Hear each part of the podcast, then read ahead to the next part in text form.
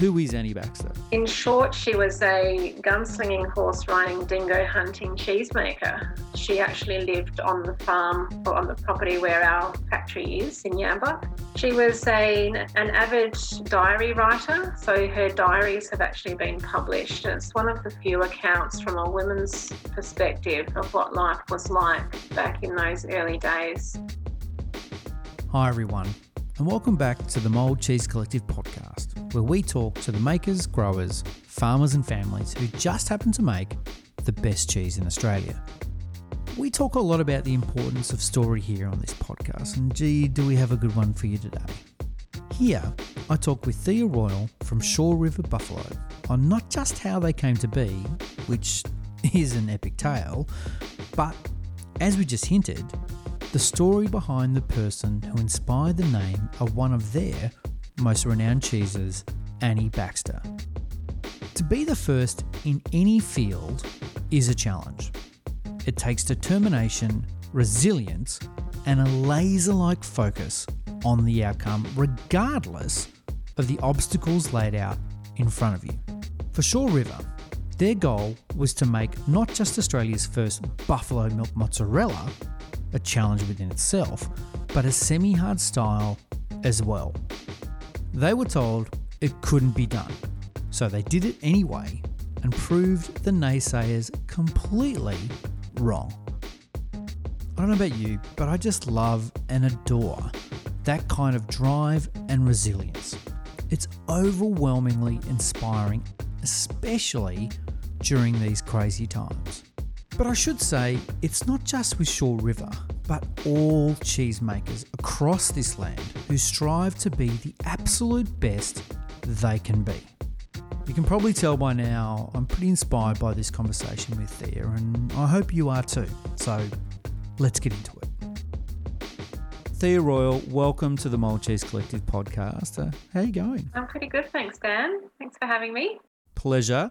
Now, tell us a little bit about Shaw River Buffalo and how it came to be? Well, it's owned by my parents, Roger and Sue Haldane, and the story of my family is a pretty long and rambling one, but I'll give you the short, sharp, condensed version.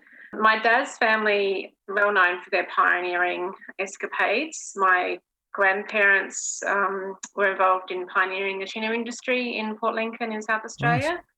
And my dad, he left school when he was 16 or 15 and went to art school for a year in Adelaide um, with a scholarship. And after a year, didn't really like the city life that much. For a young bloke with no contacts in Adelaide, it was pretty lonely. So he um, joined the fishing boat in Eden uh, when he was 16 and was a tuna fisherman for about nine years. He and his brother, Clyde, uh, his older brother, um, were always doing weird stuff together. And um, when the family tuna boat had to convert to becoming a prawn boat, uh, they were instrumental in actually encouraging the um, the older generation of Haldanes to, to, try something new. The tuna industry had been overfished, and a lot of the fishermen were going bankrupt, so they really had to do something drastic. And they were the first first boat to fish in the Spencer Gulf for prawns because of the bravery. And I don't know, my dad just has this real. I don't think he understands that there's a word that says that you can't do something. He, if you tell him he can't do something, it's like a red flag to a bull. Oh, um, I I can relate to that very well, as pretty much any of my staff will probably tell you I'm the same. what do you mean I can't do it? No, I definitely want. I really want to do it now. Yeah, yeah. So the prawning was a lot more seasonal, so they had a lot more time um, that they spent on land and. Dad was uh, somebody who suffered quite badly from seasickness, and he always said the only cure for that was to sit under a gum tree.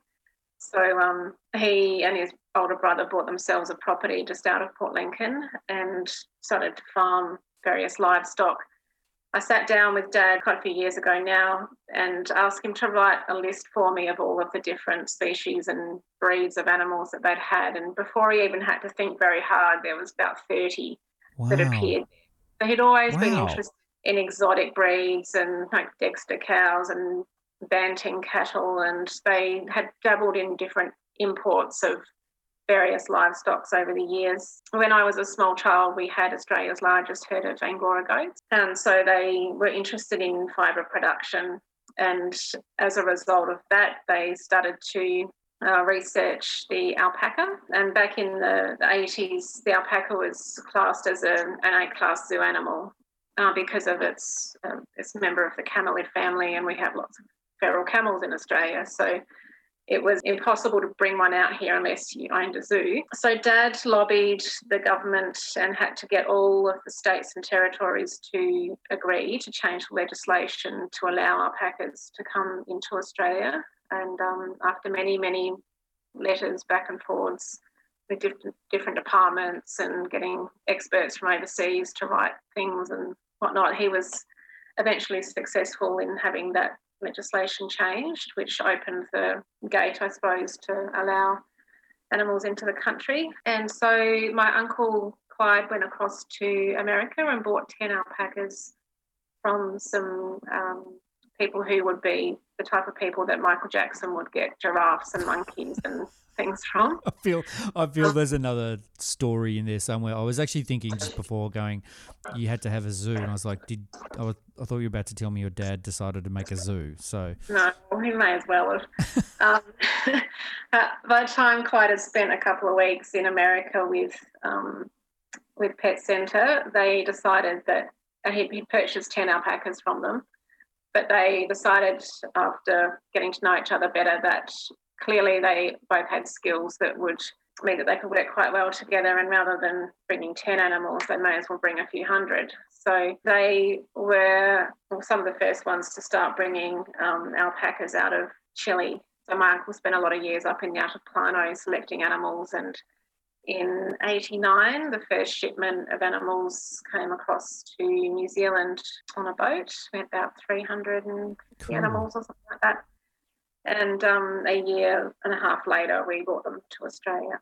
So they were the first commercial herds of, of alpacas. That sort of started their relationship with Pet Centre and um, they had such a great time working with these guys and they thought, well, what can we send from Australia back to America? And there's, of course, all the wildlife here is protected, but there's lots of feral buffaloes. So um, we hadn't been long back in Australia with the alpacas, and there were 70 water buffaloes turn up on the farm from the Northern Territory. Um, wow. So that was our sort of first introduction to working with buffaloes. But the Northern Territory swamp buffaloes only produce about half a litre of milk a day, so they're not really viable as a standalone dairy animal. Of course, they've got know, logistical issues with their horns, and they're pretty known for their crazy temperaments. So, but that's sort of got Dad thinking about these animals as a as a future livestock for farming, and he read about their cheese production or the use for cheese production in Italy, and ended up going to Italy and just decided that that's what they wanted to do. So they imported some buffaloes from Italy. They had to go via Denmark to become citizens of a Scandinavian country and then they flew them out from Amsterdam. Flew them out from Amsterdam. Yeah. So I'm sorry, like when most people go to Italy, they come back with a story or a cooking class or a favourite dish, but your dad's gone over there uh, and decided to fly, like fly buffalo. How many? What sort of? Um, there, were, there were 42 in the first shipment. Um, so they went to Denmark and were quarantined there for about 10 months. And then they trucked them to Amsterdam and they chartered an aircraft and brought them out. I'm still trying to get my head around the fact that 42 buffaloes were on a plane to Australia. Surely there's got to be a story behind that. Yeah, definitely. Um, so they left Amsterdam on a Wednesday and they had to land in Tashkent to refuel the aircraft. And when they left Tashkent, they were supposed to, try, to fly across um, Chinese airspace, but they didn't have the correct paperwork in place, so they were denied access. So they flew around the Himalayas for a while, circling, waiting, and then eventually they had to go back to Tashkent to put more fuel in the plane. And they stayed on the tarmac there until um, they got approval. So this is in 1995, before everyone has mobile phones and internet and stuff. So we were, it was eventually it was Saturday morning and we hadn't heard where the plane was. The people who owned the plane didn't know where the plane was. On board was my uncle and an Australian oh, no.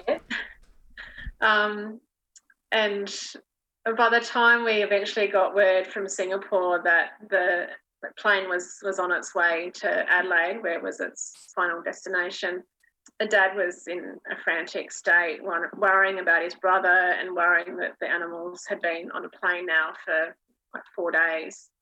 Um, and so he was, we were living at Camperdown at that point, and he hopped in a, in a car with my brother and drove across to Adelaide and arrived there in the middle of the night. And he, he couldn't bear to go to the airport to see what awaited. So he decided to go straight to Torrens Island where the animals were to be quarantined. So he was driving down Port Road in Adelaide in the middle of the night. There wasn't another car in sight. And he stopped at a set of traffic lights, and two semi trailer loads of buffaloes pulled out in front of him. Um, they'd all walked the Unbelievable. I know. It's like you couldn't write that Unbelievable. I.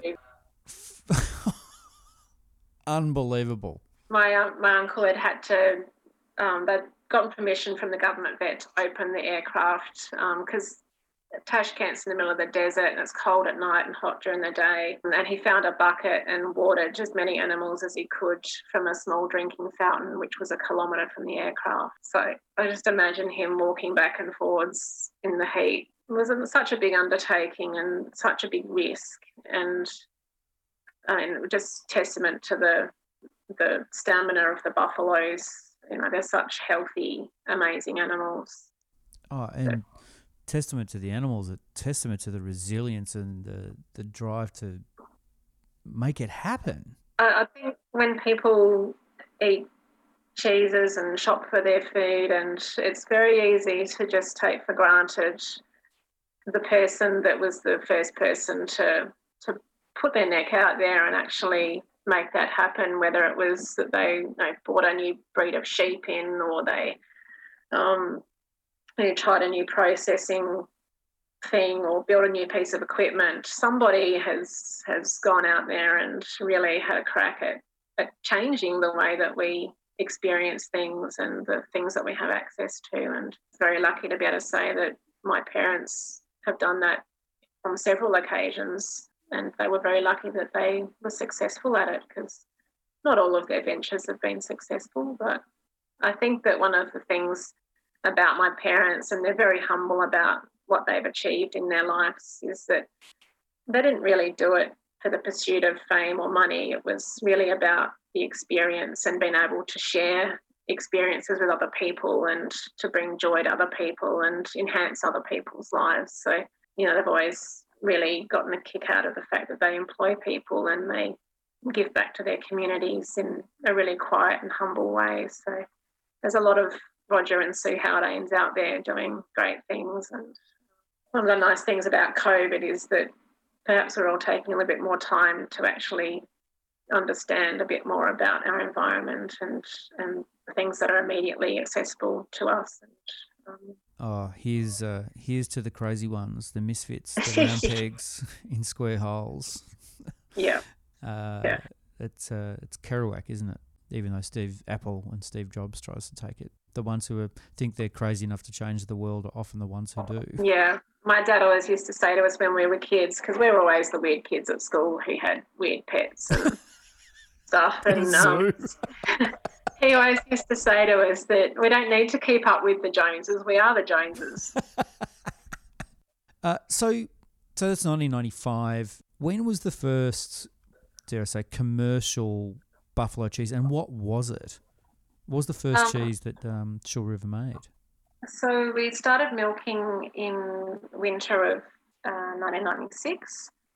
And we were very fortunate. We were at that time living at Purrumbete Homestead in Camperdown. And so originally our brand name was Purrumbete Buffalo Cheese. And um, even today, the logo that we have for our product was designed by my dad, who's a very accomplished artist and has designed all of our labels.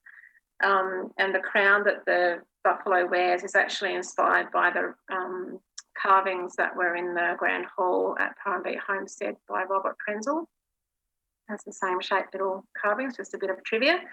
Um, we were very fortunate that there was the Bonlac factory in Camperdown and um, a small sheep production um, was happening out of there called Mount Emu Creek Sheep Milk Dairies. And so the cheesemakers that worked for Robert Manifold in that business were able to help us um, in the initial instances to, to create some cheeses. Um, we didn't know how to make cheese, and working with buffalo milk is different to working with other milks. Um, and we certainly didn't know how to make mozzarella, which is quite an art when you're making it the way that we were making it. Um, so we did have some people that came who were supposed to be experts in in this field, and they weren't able to make the cheese successfully for us for whatever reason. Um, so we started making some semi-hard cheeses. So a cheese called Bufalino was actually one of the first cheeses that we produced, um, and that cheese was. We were actually told by cheese experts that you can't make hard cheese from buffalo milk. Um, so potentially one of the first hard cheeses made from buffalo milk. Um, because traditionally in countries where buffaloes are milked, in Italy it's all made into mozzarella, and in other countries like um, India and Pakistan and Sri Lanka, it's made into short shelf life um, fermented products like yogurts or paneer. Um, because they just don't have the, the storage, refrigerated storage to be, and it's hot and humid, so aging cheeses is not something that they do. Um, so we made this cheese hoping to produce something that would be a similar melting quality to um, the mozzarella, but uh, allowed us to keep the cheese for longer because it's such a short shelf life product. And at this stage in Australia, there had there had never been a buffalo milk cheese eaten in Australia before we started producing them. Um, the only people that knew about buffalo milk products were people that had travelled overseas yeah. and had experienced them over there. Yeah, so um, we're trying to get the chefs to embrace this new product, which had a short shelf life, and you know, ideally is best eaten uh, as fresh as you can get it we've gotten much better at preserving the quality of the products now for a longer period of time with you know, better refrigeration and cooling techniques and all those sorts of things. But in Italy, there's a saying that if it's not eaten on the first day, it's sent to Rome, and if the Romans don't don't eat it in Rome, by the third day, it's sent overseas. so. um, uh, in most Italian cheese factories, they have a lineup of people out the front door and they're selling it before it's even chilled. So quite a different experience to how you would eat it here in Australia. You mentioned before about how buffalo milk is very different to mm. uh, sheep's milk or and or cows or goats. In what way? Um, so buffalo milk has about twice the amount of milk solids as uh, a normal cow um, would have. So we get twice as much cheese out of every litre.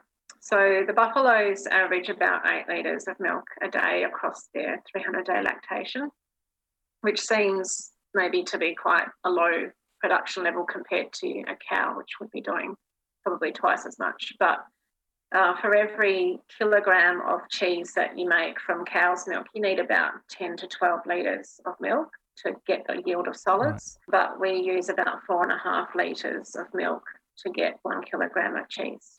So it's twice as concentrated, if that makes sense. Yeah, it does. I, I've always, again, trying to always get my head around the litres into final product. It's because I think it's what people understand is like you end up with this quite a lot to get mm. a little, uh, especially yeah. something you know as delicious as cheese.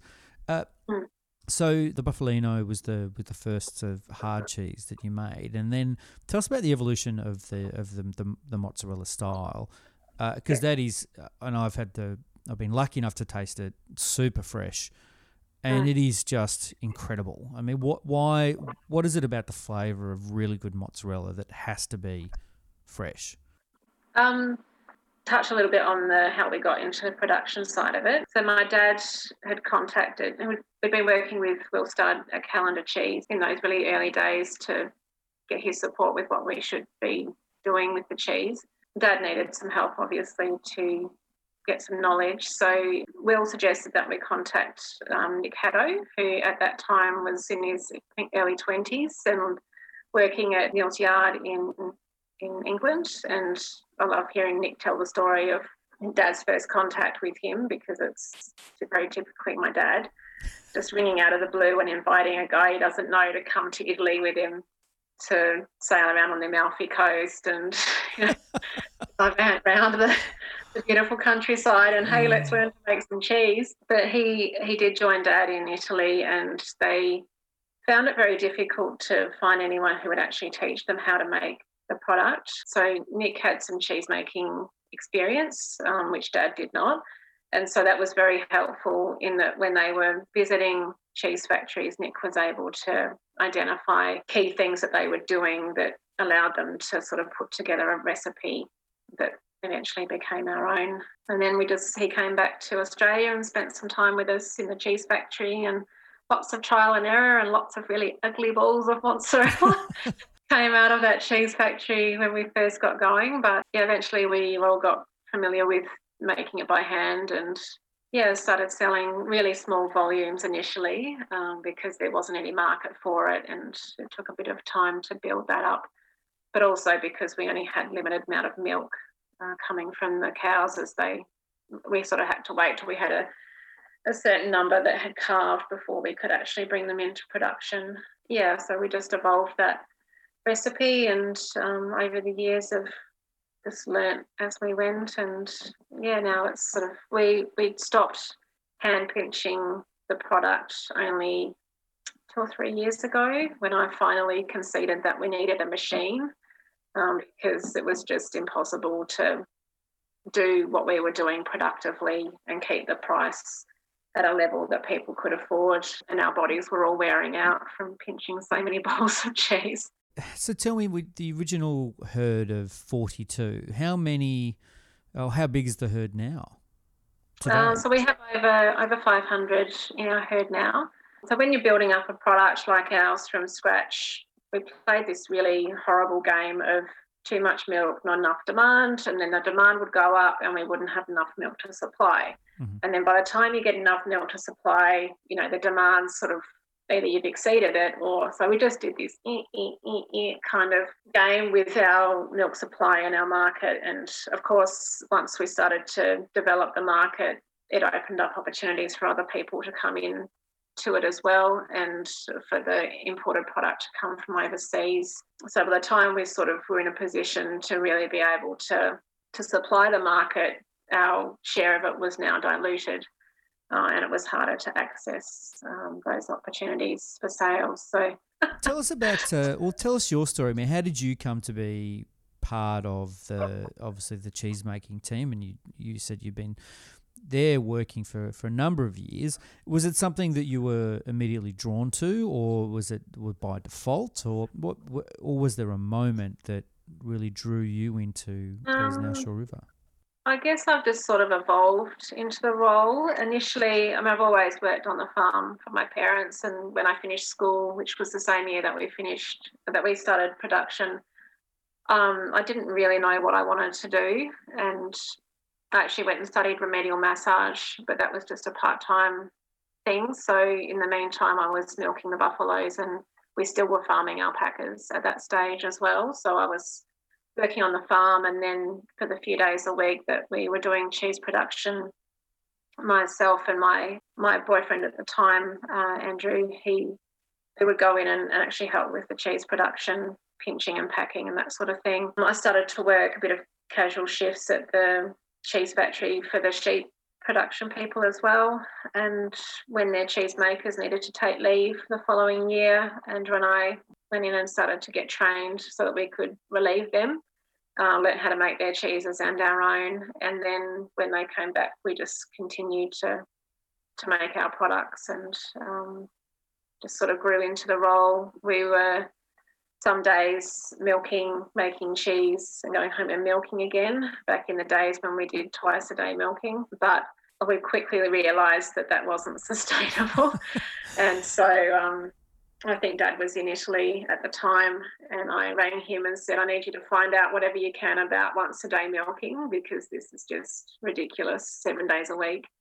He just he asked a few people and just said, just do it, make the change, and we haven't looked back. So we only milk our cows once a day. We, um, seven days a week, obviously, but it's allowed for a much better lifestyle for ourselves. And um, though we're not pushing the animals for production, so we have a really long life um, expectancy of our animals as well, and they they maintain a much better health as well.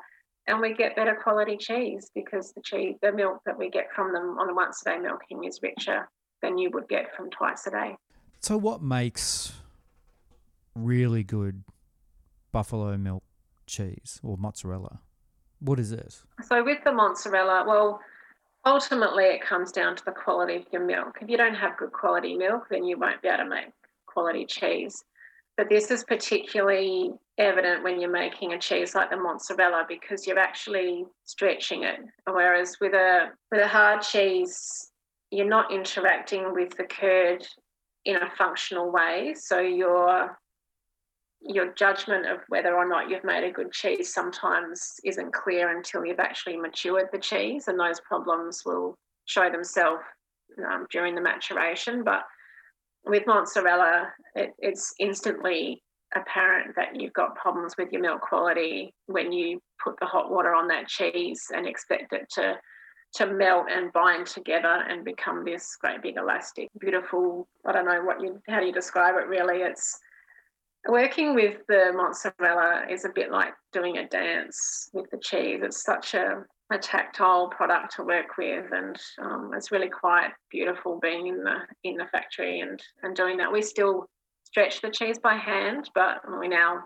put it into a ball making machine. So I really do miss the hand pinching days because it's quite a social event with us all standing around the, the stretching bins. But the product that we get out of the machine is, is equally as wonderful and a bit less taxing on the humans. I want to talk about one cheese in particular, the Annie Baxter, uh, mm-hmm. which is a bit of a, a legendary cheese, and I yep. am somewhat obsessed with it and use it in multiple forms. Tell us a little bit about that and how that cheese came to be. So, um, because we'd been told that you couldn't make hard cheeses from cow from buffalo milk. I love this so much. I can so relate. I, was, I, I, I really love it. Well, I'm going to prove it. yep. Yeah, so Annie Baxter was a bit of a, I guess it was a bit of an up yours to the the naysayers. Um, we'd been making pecorino style cheeses with sheep milks, with the sheep milk at Mount Emu Creek, and of course wanted to see what the result would be doing the same thing with with the buffalo milk. And yeah, it's just one of those sort of happy, happy coincidences that it seemed to have, um, you know, the recipe that we used and the um, flavors that developed as we aged the buffalo milk was, you know, what resulted in the Annie Baxter. And so, how do you describe it as a cheese? The original Annie Baxter, uh, because we were we were making buffalo yogurt as well in our factory, so we really didn't want to encourage the development of mold. So we matured our cheeses in bags, which means that you retain all of the moisture, which is part of the reason why the original Annie Baxter has this beautiful, sharp, tangy. I don't know how you compare it to other things, but um, it's it's not hard in a sense of like we're because it still has quite a lot of moisture in it, and buffalo milk being a little bit higher in fat as well has this beautiful, rich creaminess that that you get when you eat it. So it's it's a pecorino romano style cheese, but with the buffalo influences of slight sweetness of the milk and yeah it's just one of those cheeses that you have to try to really understand what i like about it is it's got that real sort of uh, you mentioned before like a really great little bite to it and mm. um, one of my favorite things is i was making an omelette you know, or something for breakfast and i sh- just shave a little bit of it over the top just to give it that little bit of an edge and as a pecorino, you know, replacement. It's it's amazing It just adds that mm-hmm. extra dimension to the cheese. But tell me about the name, Annie Baxter. How, who is Annie Baxter? So one of the things that we really wanted to do when we were making new cheeses was to move away from having them be compared with other cheeses from overseas. So we didn't want to just call it a, a pecorino or whatever. We wanted to try and make names that were relevant to Australia and to our location. Uh, so Annie Baxter was the first European woman to live in our area. She actually lived on the farm or on the property where our factory is in Yambuk. She was here in 1842. She came from England with her husband and um, came across from Sydney across country with their horse and dray and settled in Yambuk. And she was a, an avid um, diary writer, so her diaries have actually been published. It's one of the few accounts from a woman's perspective of what life was like back in those early days. Uh, so Portland was settled in 1836 or something like that. So she was here only a few years after the settlement of Victoria, and she was incredible. A, in short, she was a gunslinging, horse riding, dingo hunting cheesemaker. that's my short, sharp. Awesome. I think that's the best description of a of a for a you know, name of a cheese I think I've heard so yeah. far. That's that's awesome. She, she had a little dairy just up the road from where our factory is, and she writes in her diary that her cheeses were selling well at the Belfast market, which is what Port Fairy used to be known as. So she was probably one of Victoria's very first cheesemakers, and um, she never had any children, and she died alone, you know, fairly lonely sort of a life that she led once she left uh, Yambuk, and so we thought it would be pretty nice to actually just pay homage to her and the influence that she had on um, on the, the region. So yeah, it's a what an incredible tribute and what a story. And uh, I'm going to go and seek those diaries out. Uh, where can you find them to read? The diaries, they're called A Face in the Glass by Lucy Frost. And I think that the, the Melbourne Library has copies of those. Um, and there's another book called No Place for a Nervous Woman or Nervous Lady. I think it's by Lucy Frost also, which talks about a number of pioneering females. And um, she's included in that book as well. So, yeah, well to read. Uh, we'll definitely put links uh, to those uh, in the in the in the details of, of, this podcast. Speaking of, I suppose you know evolution and uh, uh, of where things are now. What are you up to now? You got a new little project. I, I've been um, redeployed. Um, last year, my dad and my mum decided that they would buy the local ice cream shop in Port Fairy and asked me to manage that. So um, I stepped into that just before the beginning of summer last year and um, had a very busy summer season trading here, making delicious ice cream. And then, of course, COVID happened. So we've been sort of just ticking away here, trying to work out, like everybody else, what the next next phase looks like. But I just started the churns again today. So we're hoping that with the coming of some nicer weather and um, easing of restrictions, hopefully in the next few weeks, that we might be able to start serving ice cream again, see some people return to town. I think uh, when restrictions do li- uh, lift, and uh, I know we all look forward to it, uh, especially being you know in Victoria, we should all get out there and encourage them, uh, encourage people to visit regional areas. Uh, indeed. Yeah. So tell so whereabouts is the ice cream shop, and what was the name again? Sorry. It's called Poco Ice Cream and it's in Port Fairy. Um, well, I've got to ask is there a buffalo milk ice cream? Well, there will be. Um, actually, after the first sort of few weeks of COVID hit, we did some trials just to, because we hadn't really had time to sort of mess around with recipes and things. So I'm looking forward to to introducing some new flavours and um, and definitely there were some buffalo milk ones in there in the mix as well. Uh, I cannot wait to get down there and taste all the things. Uh, Thea, thank you so much for joining us here today. Yourself and Shaw River have been with the Mould Cheese Festival from the very beginning. We're massive fans, and thank you so much for sharing your story with us today. Thanks so much. No problem. No problem. Thank you so much for joining us for the Mould Cheese Collective podcast. If you're keen for more, please do follow us on the socials at, at Cheese or drop us an email at hello at mouldcheesefestival.com or even better, please leave us a comment or a review. We read everything and trust us, it really helps us spread the good word about Australian cheese. Of course, we have got so many more interviews to come, so we look forward to chatting with you soon. So until next time, cheers.